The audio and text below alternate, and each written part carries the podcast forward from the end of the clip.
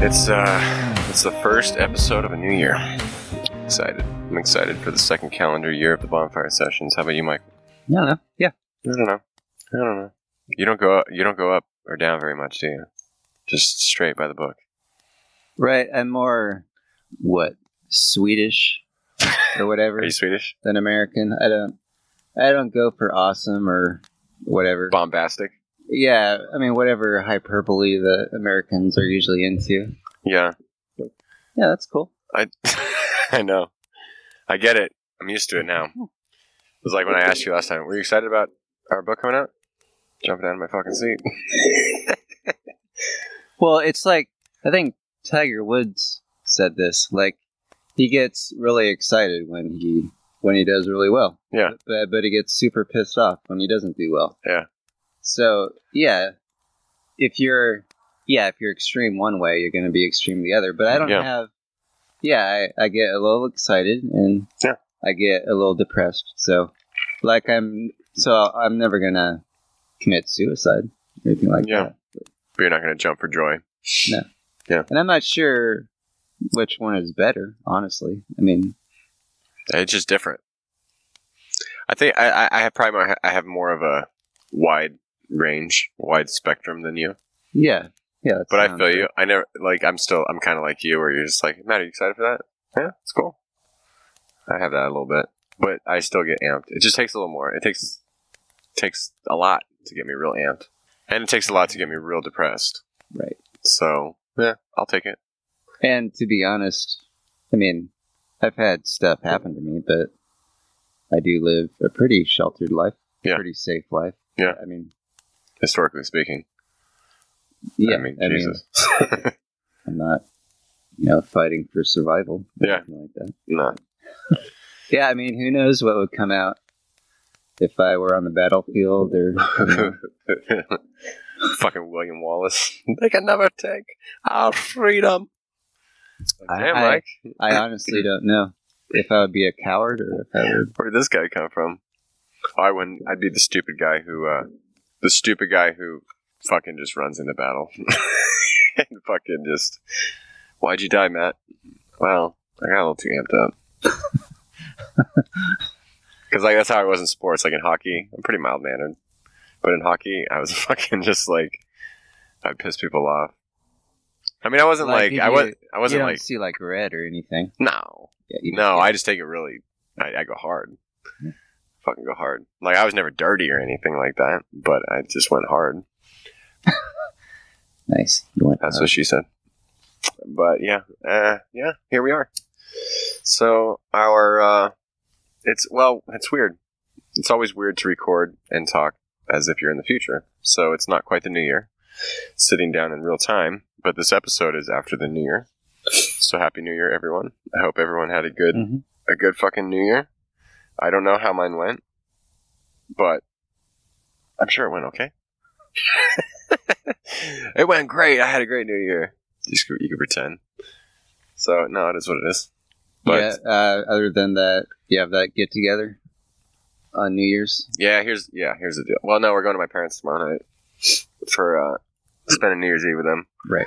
with the kids and all that. So we're doing Eastern time because I'm not doing midnight. Fuck that. My parents live 45 minutes away. I'm not driving home at midnight.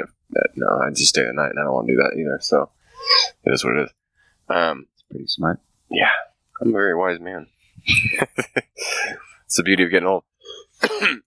uh, no, then yeah. So upcoming, I've got uh, I've got a little get together where I'm gonna be I'm gonna be rapping in front of people, some local friends, Mhm. some people I don't know. That a buddy of mine is putting on this thing, and he invited some people because I'm trying to get ready for this fucking show in LA coming up, man. I'm, I, I was talking to you about it earlier. I'm hella nervous. So as of the time this came out, it'll already be done. But yeah, I'm about to go. Uh, about to go do a live show of the Heretic Happy Hour in the OC. I think it's our fifth one, but this time Oh, that's it. fifth or sixth. Yeah, Okay. yeah. The first time we're doing a fifth episode, as Jamal said. Oh yeah, yeah. because he likes to take the long route home sometimes. um, yeah, but this time I'm going to be doing three songs before, and I'm not sure. Like I, I, started feeling like my, my stomach was in knots today. I was nervous. anxious, But hella nervous. kudos for doing it, no matter how it turns out. Yeah, I guess so. I guess so. You just got to walk in with some confidence, man. That's all. I just don't want to forget lyrics. That's my greatest fear. But I've been practicing. I haven't forgot lyrics yet, so That seems pretty unlikely, right? With the song that you wrote your, yourself, like yeah, I'm pretty. Uh, well, yeah, it still takes practice though, because like when you write, you don't memorize it. You just know it fits, and you do little bits at a time. Hmm. At least when I do.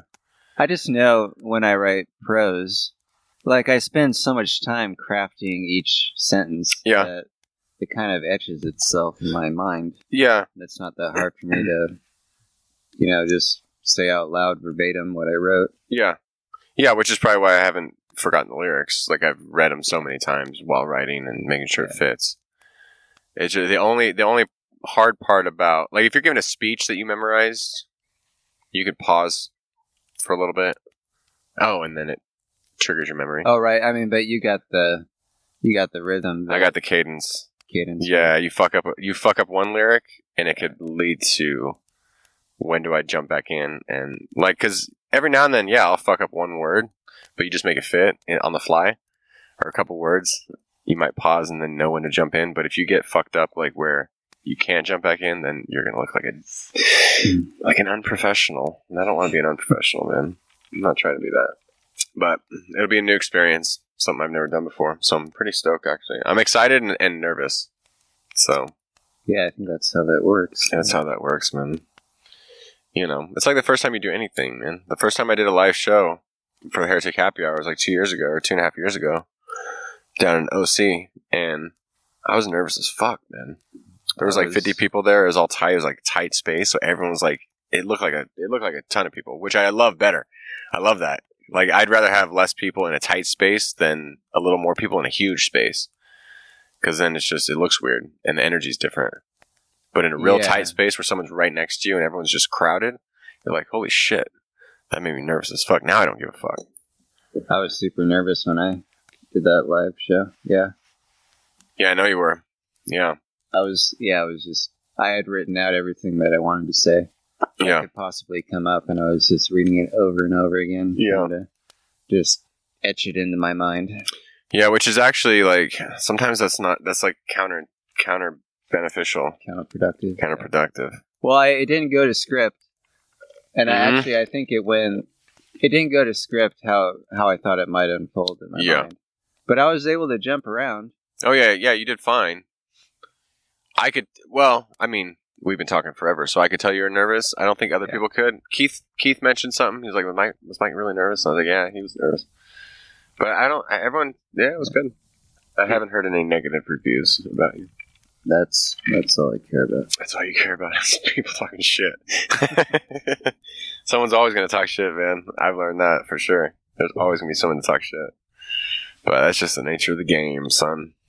I would I would take that as a compliment. I So- mean, Someone talking shit? well, it would be progress for me because I put myself out there. enough that- Yeah. That someone listened and pay attention? yeah, and that I'm saying something that That gets someone to react in some way? yeah, Yeah. I think it takes Yeah, guts to so. put yourself out there in any sort of way like that, man. I mean, people talk about how, like, because we're in the holidays, like just going to family for, like, you know, group of 10 or 15 people. And, oh my God.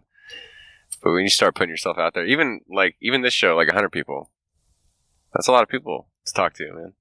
A lot of fucking, could you imagine 100 people sitting around here and we're talking? No. So it takes, I mean, uh, that'd be crazy. But you're still putting yourself out there. So it's something to be proud of, I think. takes guts. yeah. It's not something most people do. So, anyway, let's get into it today. But before we do that, a word from our beverage. We went we went back to the just the you know I think the most It's a classic. classic, um, consistent whiskey, which is uh, Jameson. And uh, there's there's not much to say about Jameson. Uh, we've we've drank it before on the show. I got to visit the, the distillery when I was in Ireland. I learned how they make it. It is unique in how they make it. Um, I learned why like Jameson is really smooth because they um, some with the cooking process that they use something I forget what it is different than like Scottish whiskey, which is more smoky. You get that smoky flavor that I kind of like, to be honest. Mhm.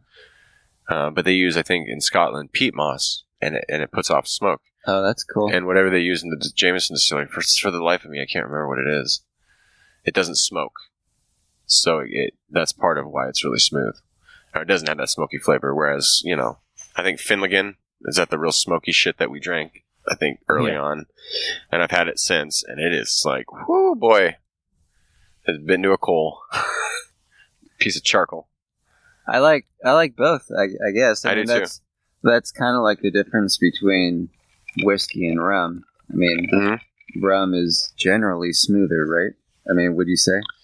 Um, well, it, de- it I guess. depends. I've had some pretty harsh rums, and I've had some really smooth rums, but I've had some really smooth whiskeys. Jameson's really smooth.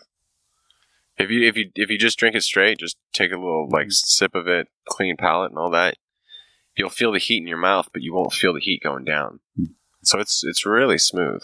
So, if you had to say the difference between whiskey and rum, I mean, could you? Um, I mean, could you say that in a like a single word or descriptor, or, or is that just? I don't want to say rum is way. more floral, but it has it has more. Um, I think rum has more flavor, not in a good or bad way. It just has more flavors. Like you can taste. More complicated Ah, yeah, whiskey can be complicated too. or complex. Yeah, but I feel like I feel like whiskey. If you were gonna mix whiskey, it would go better with a lot more different things than rum because rum is maybe a little more Oh, it's well like the, specific to a certain palate. the difference between vodka and gin. R- Sure. Yeah, exactly. Yeah, that might be a good analogy. Vodka, you can pretty much put in anything. Yep. Because it, it, um, and then gin. Oh, okay. You got some botanicals and fucking juniper and shit. Might be a little awkward with certain things that that vodka would go with. Yeah. Um, I don't know if I had to pick one. If it was my desert island alcohols, and I had to choose between whiskey and rum, I wouldn't have to because both would be on the top five. But if I had to, I'd go with whiskey. Hard alcohols. Yeah, if you just had to pick five hard alcohols, you can never have anything more than these five types. Um, I would probably do gin, honestly. if it was just one, Yeah, you'd go gin. uh, yeah. It, it's a little bit safer. Like I feel generally better in the morning with the lighter alcohols. Oh, sure. Yeah, no, I get and that. I, I do actually like the way it tastes. Yeah, That's that's more of a recent thing. I get why people don't like it, but yeah, I got I- over that. I get it. It's definitely unique. You know when you're drinking gin. You might and not. and you I might, like I like strong flavors. Like I like Yeah. strong coffee. Yeah, me too. I love strong coffee. Love strong coffee for sure, and I like strong drinks. I don't like the foo foo Yeah. stuff. Yeah. Yeah. Um, I don't want things diluted with sugar or things like that. You know what I mean? Like. I'd rather just drink something straight. If I had to pick one, I'd probably still go with whiskey I don't. or Yeah. wine or wine. Like if, if it was just not hard alcohol, it was just any alcohol, I might go wine. If I had to pick one, but But the thing is, the the best whiskey I've had is better than the best gin I've had. mm, but bad whiskey can be really rough. But yeah, Black Velvet. Yeah, Yeah. No. No, I'm not trying to fuck with that shit. I'm not drinking that ever again. Probably. Yeah. Which cunt made this in his bathtub?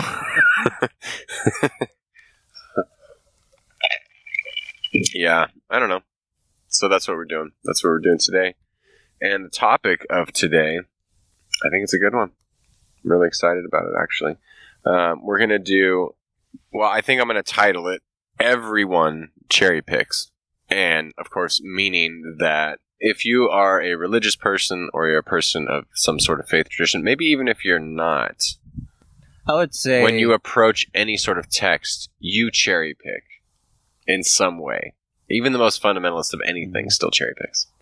any. I mean, any controversial idea, like politically, I know that I cherry pick. Yeah. And yeah, and yeah, like we're going to talk about theologically, I, I cherry pick Sure. biblically, whatever. Right. Yeah. Yeah. And that's not a surprise. Knowing you, knowing me, that's not a surprise. I think where the disconnect is is that some people think they don't, and they do. I made a point on this uh, on Facebook the other day because Trump's president, and we must talk about Trump in every episode, so I must bring him up, you know, within 15 minutes of the show. Um, Trump is president, and he's backed by white conservative evangelicals pretty much across the board. 80%? It might be lessening. Christianity Today said he should be convicted and removed and all that stuff. So maybe there's some white evangelicals who I'm are- really interested if that if that is going to make a dent. I, Well- I, I am a skeptic. I don't think it will. Okay. But yeah, maybe it will. Maybe it will. Do you think it will?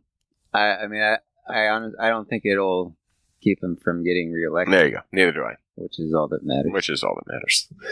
Um, but for the most part, when someone like Trump gets into the presidency and a group of people, white evangelicals, support him like across the board, no matter what, they will appeal to something like Romans 13. Which is the whole like submit to the government that Paul's writing about to Ro- about you know to the Romans about the Roman government blah blah blah. I made the point on Facebook are these evangelicals saying the same thing when Obama was president? Of course not. And I, I made some sarcastic quip about like um, when Obama was president, they forgot that chapter existed, and now Trump's president, they realize it does. Yeah. You know, so it's just they'll appeal to the scriptures when it suits what they support, but when it doesn't, they won't appeal to that same text. Because like when when Rome was in charge and Paul's writing this letter, he's been imprisoned. he's writing letters to different churches. He's ta- I mean he's talking from a context of Rome being like the shittiest, horrible, you know, empire ever. And he's saying still like submit it and we can talk about what that means on a different time. But the point being is like well, even if Obama's the shittiest president ever, and he's like wants to take down America, and he's a socialist commie bastard, you should still submit to him. You should still be quoting Romans 13 and not, if you want to be consistent mm-hmm. with the way you. I mean, that's an o- that's an obvious oversight. Yeah, I would I would be curious, you know, just to be fair. Nah. Man. Well, like I was, I I was trying to think of examples for Democrats, but like the Republicans had Obama first, so then you you get to see how they react. hmm But I mean, obviously, Democrats would be trying to, um, you know, put them in the best possible light. But then you switch to, you know, Trump's presidency, and it seems that you don't get to see the hypocritical side of the Democrats just because of how one played out for the other. But isn't that because they're kind of cherry picking, though? I mean, yeah, yeah, they are, they are. Uh, I just can't quite put it into words yet Hmm. for some reason. Yeah, it seems like with Obama's presidency, yeah, yeah, Democrats failed to call him on some stuff, but they weren't appealing to the Bible to do so. Whereas conservative evangelicals will appeal to the Bible when it suits their needs to fit their Trumpian. Right agenda. that- yeah, because that's their thing. That's their thing. The Bible isn't necessarily the Democrats. Yeah. Right. It's yeah, it's for good conservative evangelicals. But I mean, yeah, everyone cherry picks. Like I, I think people people even who supported Obama and didn't call him on anything cherry picked something. They cherry picked their morality or, you know, it was still their guy, so they they didn't know you know, they wouldn't talk so much about how the drone program got expanded under Obama as opposed to Bush, who was like the worst person ever. Oh, there you go. You know, they I mean, my problem is I don't know the Obama uh, presidency all that well. yeah, like you said, you got into politics more when Trump was elected. Yeah, So, yeah, yeah. Yeah. But there were people who were way into politics, who were way liberal, who didn't say nothing about that. And it's like, okay, well, be consistent. Like you're still cherry picking. If a Bush was doing this, you'd be all up in arms. But now Obama's doing it, but even a little bit worse, and you don't say nothing. So everyone cherry picks. It's just interesting that I mean, I just see it so blatantly when it comes to Trump, Yeah. or when it comes to conservatism. Not even Trump. Like take Trump out of the equation. When it comes to people who don't say they cherry pick. Well, maybe Democrats say they don't cherry pick either. But my context is coming from a conservative evangelical background, so I just notice it more when it's the people I grew up with and lived with forever. Like it's like y'all don't you say you don't cherry pick the Bible. You accuse me of cherry picking. Well, sure, in some way. Yeah, of course.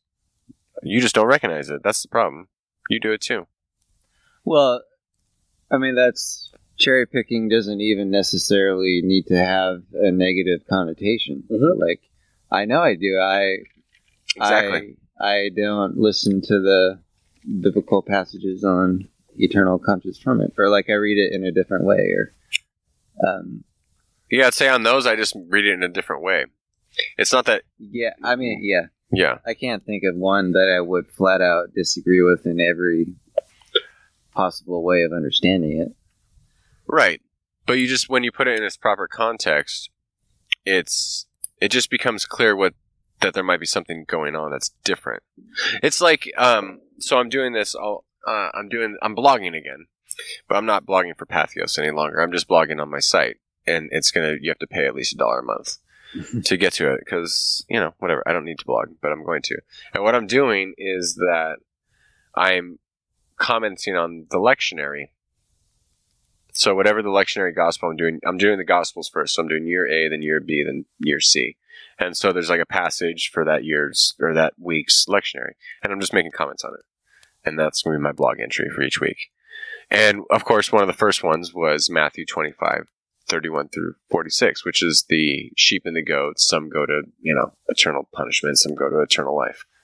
You know, we all know the passage. Um, it's not that I don't. Re- it's not that I reject those. I'm just. I just put it in its proper context. Like, like for instance, Jews did not have an agreed upon view of the afterlife. In fact, in Judaism, the afterlife is not really something they talk about too much. There's not. There's not something like in the evangelical church of a defined doctrine of hell. Let's say. So when Jesus is speaking to this that we then use to justify hell, he's speaking in a different context he's talking about something that's much different than if you were preaching s- something on hell in your 21st century church. Yeah. Like the people he's talking to don't have a concept of people burning forever in hell when he even says the sheep and the goats parable. And so I argue that this is not what's really going on. He's talking about something else. And it's not what you say it means. So it's not that I, it's not that even I reject the hell passages or Lazarus and the rich man mm-hmm. or you know other passages there's so many of them it's just that you read it in its proper context. I mean even the even the passages about like god commanding genocide well then we have to really evaluate how we view these scriptures. And if you if you view everything as if god like wrote the bible of course you're going to come up with these conclusions. That's an absurd premise like your premise on like God, killing Sodom and Gomorrah, or God flooding the entire world, or God sending plagues and killing firstborn sons and shit like that. Yeah, the text says that. That's what the people believed. That's what's said of God. I agree with you. In fact, that's my problem. But it goes back to, well, what's going on in these texts? Do we really think they had an accurate view of God? Well, yeah, 'cause it's the Word of God. Well, that's an absurd premise that I'm not willing to concede. So, just generally, overall, you're trying to cherry pick the universalist narrative out of Bible. I mean, you're you're choosing the passages that you don't have to manipulate from like the standard view. No, I'm not trying to manipulate anything. I honestly think, well, for one, I think Jesus himself had a cherry, a, a, he cherry picked, if that's the right term, in a specific way. And he eliminated God's violence and wrath and vengeance and all that kind of stuff. And I got that originally from Michael Hardin, and I wrote books on this shit. Like there's an obvious pattern. There's an obvious pattern in Paul that he the joke is that Paul would fail seminary because he used things so out of context and cherry picked in such a way that was very uh, unique, creative.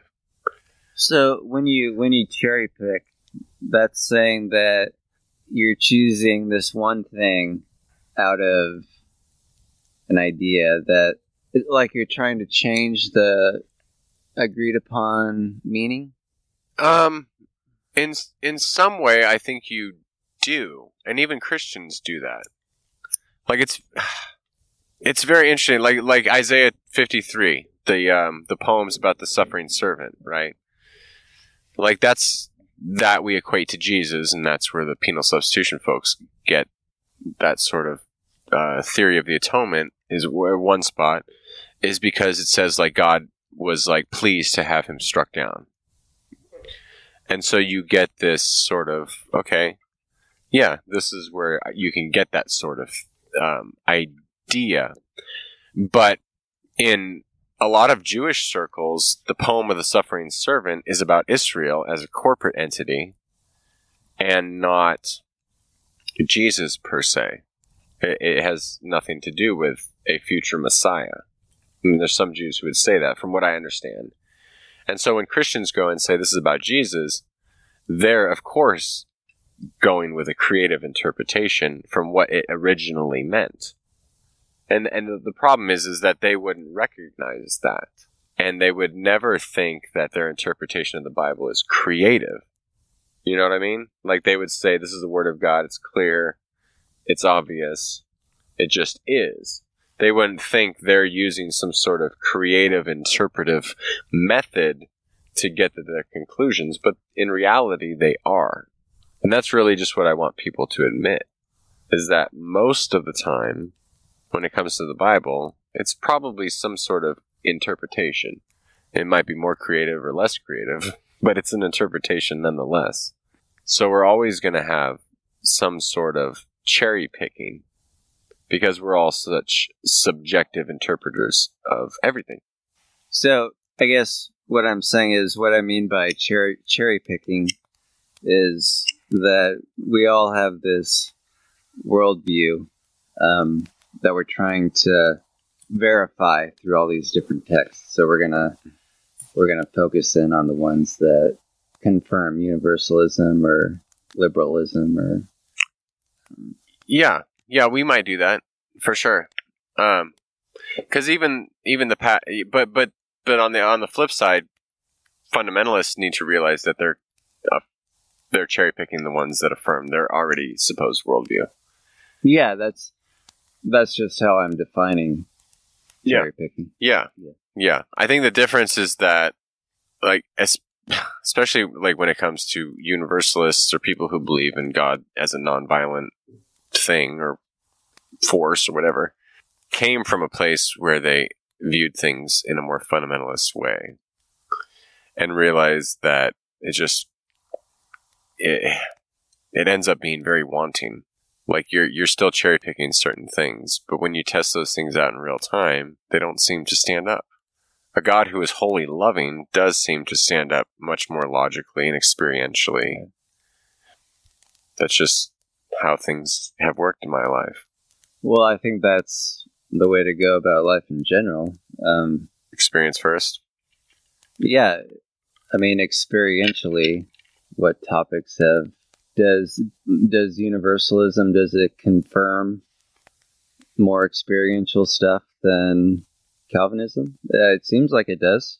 To me, it does. I mean, like you like to say, which I totally agree with. I mean, you haven't experienced the god of eternal conscious torment. It's just mm. you. It's only an idea. You haven't run across it in your day to day life. No, or the god who elects some of his kids and not others.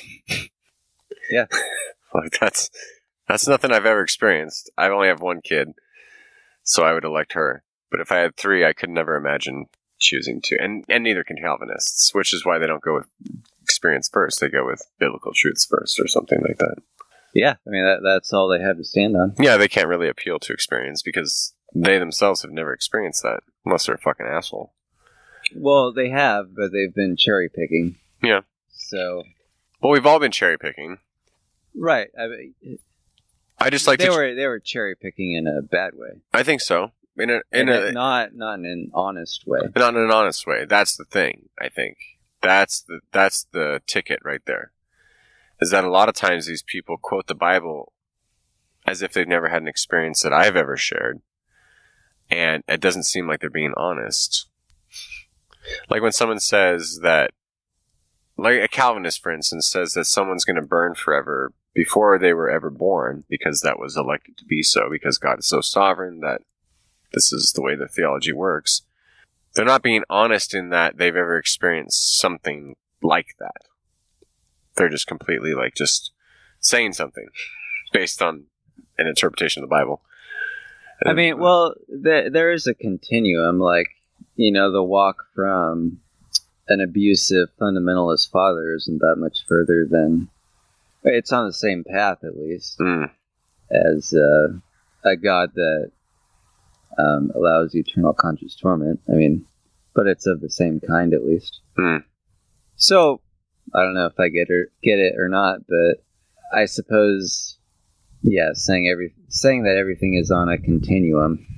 I mean, there's there's uh, unhealthy forms of quote unquote love, mm, you know, that can always be drawn out to their extreme. mm, and wh- and I mean, it's easier to see how they could be called love, you know, in the more moderate sense, but mm. not when you draw them out to their logical conclusion. Right, right. Yeah, they have a they have an interesting skewed view of love, but I- but still, I don't think that they, for the most part, even agree with that in the real time. Like the Calvinists that I used to know, like they uh, they seem to love their kids a lot more than how they said God loves people More than they ought to. Uh, more than they ought to. Yeah, you should be a little more harsh with them because because the way you're describing your love for your kids sounds better than the way you're describing God's love for people. Like that just seems like you're more loving than the theology you have or the God you believe in. and maybe you just have to take on faith that direct experience is more consequential than non-direct experience. Mm.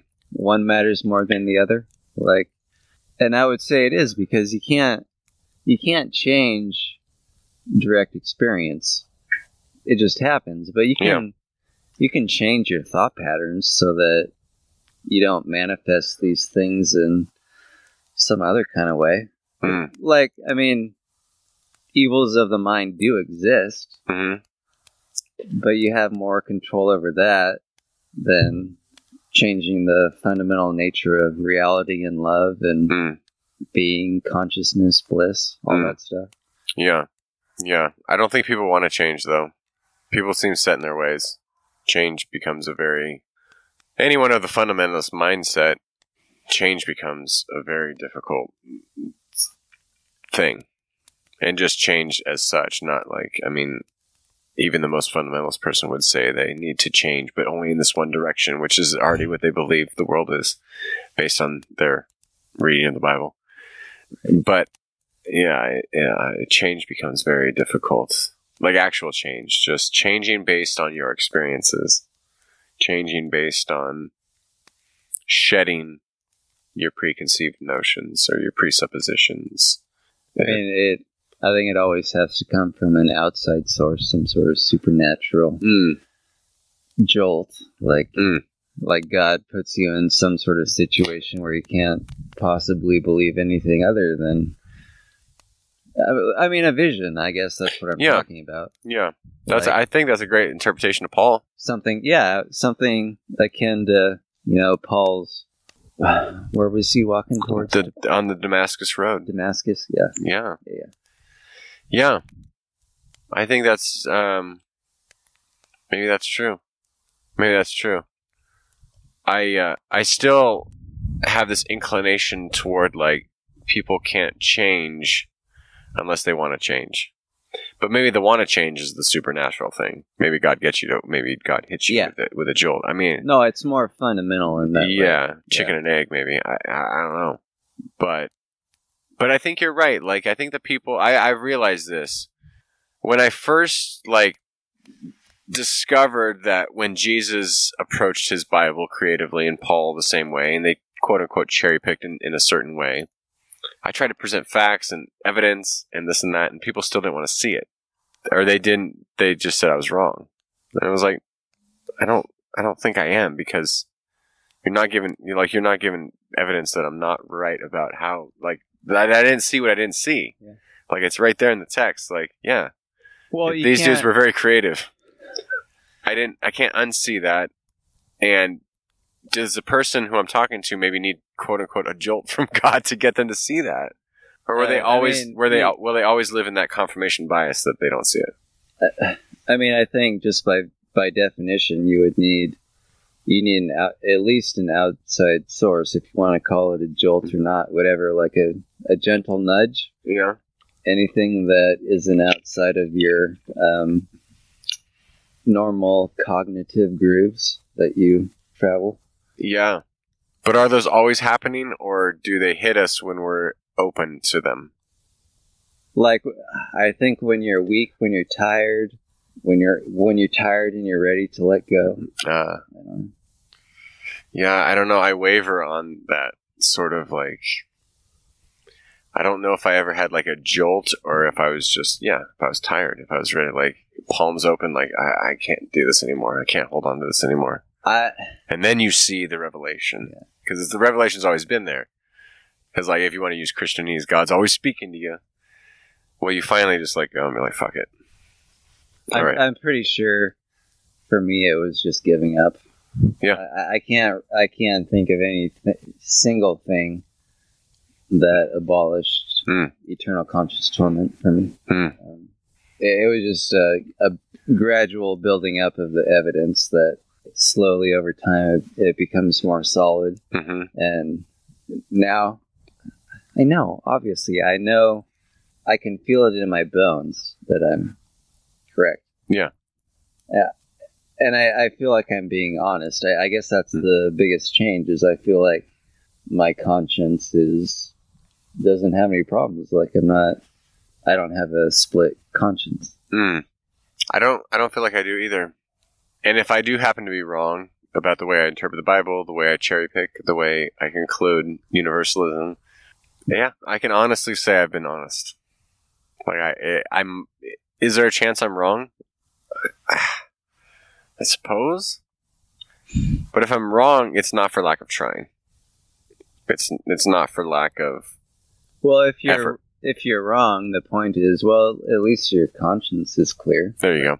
Yeah, I mean, you. It's not hard to imagine someone or something that's more intelligent than me that could outfox me in some sort of way. Hmm. But that's kind of neither here here nor there. I mean, when Right. people are sent to hell, it's usually because their motivations, their Mm. the core of their being is corrupt. And Mm. I can't believe that for one second, though, man.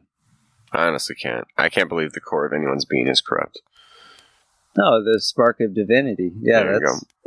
I mean, anything that exists, I believe, has the spark of divinity. Yeah. And if that can be utterly done away with, then I. It's not for lack of trying that I can't understand that. You know what I mean? Yeah. Like, I've tried to understand that. I've tried to understand eternal torment from an experiential, a rational, logical, and exegetical, philosophical level. I've tried. I really have. This is what people don't, I think, understand. Like, people just accuse, oh, you, you're cherry picking because you want to do this. And it's like, no, I fucking. No, you were you were an, an atheist at one point. Yeah, it was, man. Because, and not a hard atheist, just, I can't believe that God exists. I just can't right now. And it's, it's like, no, I've been through the fucking, I've been through the mines of Moria. I've been through the fucking swamplands, man. I made it to Mordor. I walked up that goddamn fucking mountain. And I stood there on the precipice, like I've done it. And I, I feel like I have, like, honestly. And it, it, going back to our last episode, it probably took years off my life. you know what I mean? Like fucking going on that journey, that spiritual journey that can be represented by the fucking trilogy of the Lord of the Rings. Like No, I fucking carried the burden, man. I did that. I, I really, I really went through this. So I'm being, at least being honest. I might be wrong. Sure. Maybe I'm wrong. Sure. That sure. that that is always possible. It's always possible. it's always going to be logical, logically possible I that, that I was wrong about Sure. something. Mm-hmm. But it wasn't for a lack of trying. I'm not deceptive. You know, people think you're deceptive if you interpret the Bible differently than them. It's like I'm not being deceptive. I, I swear to you. Like I can't convince you right now that you think that. I really can't. And the more I try to defend myself, I'll take a little more topping off of that, if you don't mind. Yeah. Uh, the more I try to convince you that, the more I sound guilty. But I've never been deceptive about any anything theological ever. I've never written any book that I'm that is deception at all. I've never tried to prove anything other than the fact of something I sincerely believe and wrestle with. Anybody who knows you as you know as well as I do, or close to that, what I, mean, they know that your heart is Oh, totally, in the right place. Like totally, even if even if you're wrong somehow, right? I, w- I would follow you into the. Oh, would you? more. God bless you. I would too. I'd carry you too. I'd be like Sam. I'd carry your ass up the fucking mountain, you lazy bitch. Get your ass up. I'll carry you. I can't carry it for you, but I can carry you. It's be- it's a beautiful thought, but it doesn't really roll out, roll off the tongue very well. no, it doesn't. I don't know if a lot of Tolkien rolls off the tongue very well. I don't think words. I don't think that was technically Tolkien though. No, I don't think it was. I think that was that- fucking It's Hollywood. just- it's clunky. Yeah, it's, I don't know. yeah, yeah. I'd have to look back on the Return of the King to see if, if Sam says that. I don't recall whether he does or not. I would be I- uh, surprised if you didn't. yeah, it just seems too like I can't carry it for you, but I can carry you. I mean, it- it's a deep sentiment, but it just yeah, I love the sentiment. the wording just. I'm sure Tolkien took two two pages to say that. I just don't. I don't know. I want to give people the benefit of the doubt, though, that they're being honest too. That fundamentalists are being honest, but then I just can't. I can't relate to that because I think if you're being honest, you don't conclude fundamentalism. If you're being really honest, I think you're just afraid. So I, I try to give people the benefit of the doubt, like, oh, you interpret the Bible like this, you say it's this, you say it's that, you say it's the Word of God, blah blah blah. I know. I mean, I, I hate to write people off as being dishonest, Right, me too. but seriously, I don't. I don't see how you could possibly believe what you believe and Nope. be honest about it. Nope. But I can't either. I don't have the experiential knowledge to know what that's like. Because the minute I started questioning things, the minute I went down the fucking rabbit hole, I'm going down this, man. I'm going down this, and anyone who has, like, I don't, I don't feel like they come out the other end like, yeah, you know what? Hardcore conservative fundamentalism was this, the the way to go. Like, what the fuck? you don't. Like, You don't hear of many, you know, people who take ayahuasca or DMT. DMT, whatever, and come come and come out the other end as being hardcore Yeah, Southern Baptist. Yeah, right. You're right. They come out doing the ayahuasca trip for a week. They're like, God hates fags. God, like, no. Give me one. Give me one. No, they come out. They come out fucking Eastern, like Buddhist AF. Like no, True that. I just said fags, but I, I don't mean it in a real way. Like I swear to God, like I'm just quoting signs. You know what I, you know what I mean? Shit. oh, Fuck. don't worry about me. Like I'm not worried about you. I'm worried about the fact this shit's still recording. No, I am in no place to say that in a real way. it's still. It's just an unfortunately funny word. Well, I mean, in that context, I think it is. Like to quote them saying that, you know. Sure, But which is how I would only ever say it. Right. Totally. Totally. And again, like if you know what we're doing, like we're not again. I'm not gonna use that word to fucking besmirch. Is that the word? Someone. Of course. This is why we made the shirt on Heretic Happy Hour that says God loves gays. That's why I bought the shirt. That's why I wear the shirt and shit. I'm gonna have to buy that shirt. You will have to. HereticHappyHour.com slash store. Get all your sweet ass apparel. we got some good stuff. Have you seen the pillows? Have you ever seen the pillows? No, honestly. Honestly? I'm, sorry. I Are you fucking serious? the website yet. Oh my god. go to the website heretichappyhour.com and then go to the store and look at the pillows. Awesome. The pillows are like these like cliche Christianese pillows that you'd see in some fucking like Christian store, but they're like the most asinine Bible verses. Like there's one that is from Satan. It just says Luke, I think four seven, something about like everyone who bows down and worships me, blah blah blah, something like that. And but it's Satan, and you think it's because it's like got flowers and branches and shit. It looks all pretty. You think, oh Jesus, Jesus quote. so we do shit like that, and we had like um, Psalm one thirty seven nine, which is like, "Blessed are those who bash the, the heads of children on the rock," and we have like we have a, a, a pillow that's all like red, like blood splatter, but it looks pretty, and it just says "blessed," and then Psalm one thirty seven. Fucking Nice. troll status to eleven. Yeah, yeah, you got to get some of that shit. Man. Makes a perfect post Christmas gift. And they're like good quality Oh, they're super quality. shirts and sweatshirts. Oh yeah, yeah, yeah, yeah. Ralph and I are both kind of like t-shirt snobs, so we made sure it's like really like the shirts are really cool. The pillows are top quality. Yeah, everything is good quality. Oh shoot! I'm gonna have to stock up. Oh yeah, yeah. Go on there. It's fucking awesome. I got one shirt just that says "God loves gays," and it's super comfy. It's like that. It's not the like Hanes beefy tee. It's like the real nice, nice, Yeah. soft material. Nice soft cotton. Yeah. We should have gone hemp or something, but we didn't. Um, but whatever. As long as it fits okay. If it, if it's good, but I honestly Fits like. good and feels good. Yeah, it's a little tight for me. It's a medium, and I've been working out so much that mediums don't always fit. Remember that shirt you gave me? That was fucking like from Georgia. You said it was too tight. Yeah. Like that shit is painted on me right now. I've just been doing so much fucking lifting, man. You still wear it? Sometimes because it looks good still. it shows off my muscles. No, but it's still a little tight. It's like ah, maybe a large, but sometimes larges are too bulky. I don't like baggy shirts. I like them fitted, but Me sometimes too. I, I go with large just to be safe. Yeah. I'm an awkward shape though. I'm an awkward shape, especially with pants. Like Tall some and lanky. tall and lanky. But now I'm bulked out a little bit, so but still it's like a large sometimes it's too baggy and sometimes a medium is too tight. So it's like, well fuck. Right. Shoot. Like, yeah, if I had the money, employ uh, a tailor. A tailor. There you go. That's Fucking hashtag first world problems. Shit. yeah. Yep, yep, yep, yep, yep. But oh well, you want to wrap it up pretty soon? Oh, I'm I'm done now. Yeah, I've got a couple of things to conclude with. Oh. Yeah. I will say that on the one hand, if you grew up in a fucking like fundamentalist mindset and you think you have to interpret the Bible a certain way, you don't. At the same time, you don't have to swing the pendulum too far, and the Bible can still be, or any text can still be beneficial to your life. That's that's where I'm at. Maybe it's the middle way, the third way. You can appreciate your tradition, you can appreciate Christianity, and you can appreciate the Bible even or the Bhagavad Gita or the Quran. It's all about interpretation. And once you get that, you'll realize the importance of, of things. I think. Yeah, just I mean, look for truth wherever. Um, Yeah.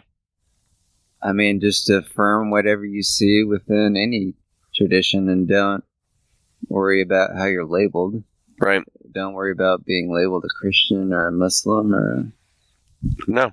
If you want to take on that label, take it on happily and say, but I'm not defined by that label. Am I still a Christian? In some ways, for sure. Oh, well, right. Like I, I'm proud to be called a Buddhist. I'm proud to be called a Christian, There you go. a Hindu. Um, But but you're you're none of those things at the same time.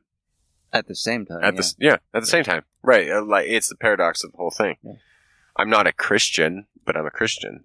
I'm a, I'm a Christian in this context right here. Right. But that's not, that's not how I define myself. Ultimately, I Right. don't, I don't define myself. Mm-hmm. The the the biggest definition behind not below not defining myself would be a human. Yeah. Ultimately, I'm a human being. Yeah. And then I'm whatever. I'm And- specific Right. Karmic energy Mm, that's sitting across from that this planet right now. you should be so lucky, motherfucker. Oh, I, I I don't take it for granted. you shouldn't. You sh- That's good though. I like that.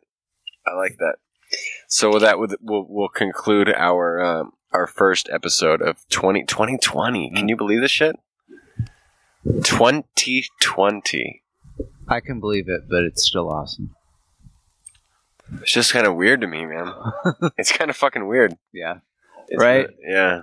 I remember being 20 and worrying about Y2K. No, you were okay. Or, well, being Yeah, younger than 20 and worrying about Y2K. Right. And now I'm like twice as old. Right. It's trippy. It's trippy as fuck, man. It's really trippy. It's really fucking trippy. I could sit and think about that for a while. It's weird, man. But uh, I think it's time to wrap this up. Hope everyone had a good uh, New Year. I'm going to say this. If you do New Year's resolutions, I said it last time, like fucking stick with it. And everyone does fitness shit. And it's like, you can't fuck around with that shit. You know what I mean? Like, if you're gonna do it, do it big and fucking do it. Don't be a bitch. so, any of your resolutions, like, be serious about it. Like, don't just do it for a month. If you don't want fuck with resolutions, don't do it, and that's Well- fine. Be serious and expecting that you're going to get some pushback. Like, Yes, and every rec- dude, it's going to be hard. it's gonna be hard. Don't expect it to be easy. No, it's the thing about like, like I've been working out for a long time, but in 2019 I was like, I'm gonna fucking go hard, and it was not easy, and I hurt myself a lot. My body hurt a lot, but there was something to the fact that you stick with something and you fucking do it, mm-hmm. and I don't no care. how you feel. No matter how you feel, you're just like, I'm gonna do this. Fuck this shit. I'm doing it, and it pays off. Like you feel good. Like you take your clothes off and, at night, you take a shower, you're like, all right, like, you know, catch yourself in the mirror, you're just like, all right, cool. You know, yeah, you you wake up the next morning and you're like, "Hey, I didn't have that bowl of ice cream. no, I feel awesome right now." fuck that shit. Fuck that ice cream. Fuck that sugar, and just do it, man. But whatever your resolution is, like, just just do it. I love the Joe Rogan quote about um, like be the hero of your own movie. If your life's a movie, like fucking, what's the main character? What's the hero gonna do? And do that. Like, that's fucking great advice. No, yeah, that's total. Yeah, that's the emotional uh, component right there. Yes, there's nothing wrong with emotions, man. That's why I gotta tell myself for this fucking. Well, it's. I mean, it's the energy. It's the energy that you need. The emotion. Yes. You need the yeah, you need that emotional energy. That's what I gotta tell myself about doing this fucking hip hop in front of people in LA. Like fucking like what would the hero of your movie of, of your story do? Movie, whatever. He'd go down there and fucking kill it. He'd walk out there like a fucking boss and do it. That's what I gotta do. That's what you got that's what everyone's gotta do, man. No, because the the point is that if you don't even try, you just you you automatically failed. Mm-hmm. Whereas if you at least try, well, I mean, your chances are better than not That's right. not doing it at all. That's right. So go fucking do it, man. Whatever your resolution is, go go fucking do it and do it big. And as always, do it while not being a total dick. I kind of want to say don't be a cunt. is that okay? For 2020, can we say don't be a cunt? I mean, it's it's fine with me. It's a word, but some people might be offended. Oh my god. But don't be a dick. And if you are a dick, like be quick to apologize and shit, man. We're all dicks. We're all cunts. You're a dick, be micro dick. be micro dick as always. But yeah. Anyway, peace and love. Have a good New Year's. Do something kind for someone. And fucking go out there and kill it this year, man. This is your your year. No matter what happens, it's your year. I don't know. Seems like a big year. Seems like a big year. It is 2020. 2020 vision. Go have. Tw- Put that on a meme.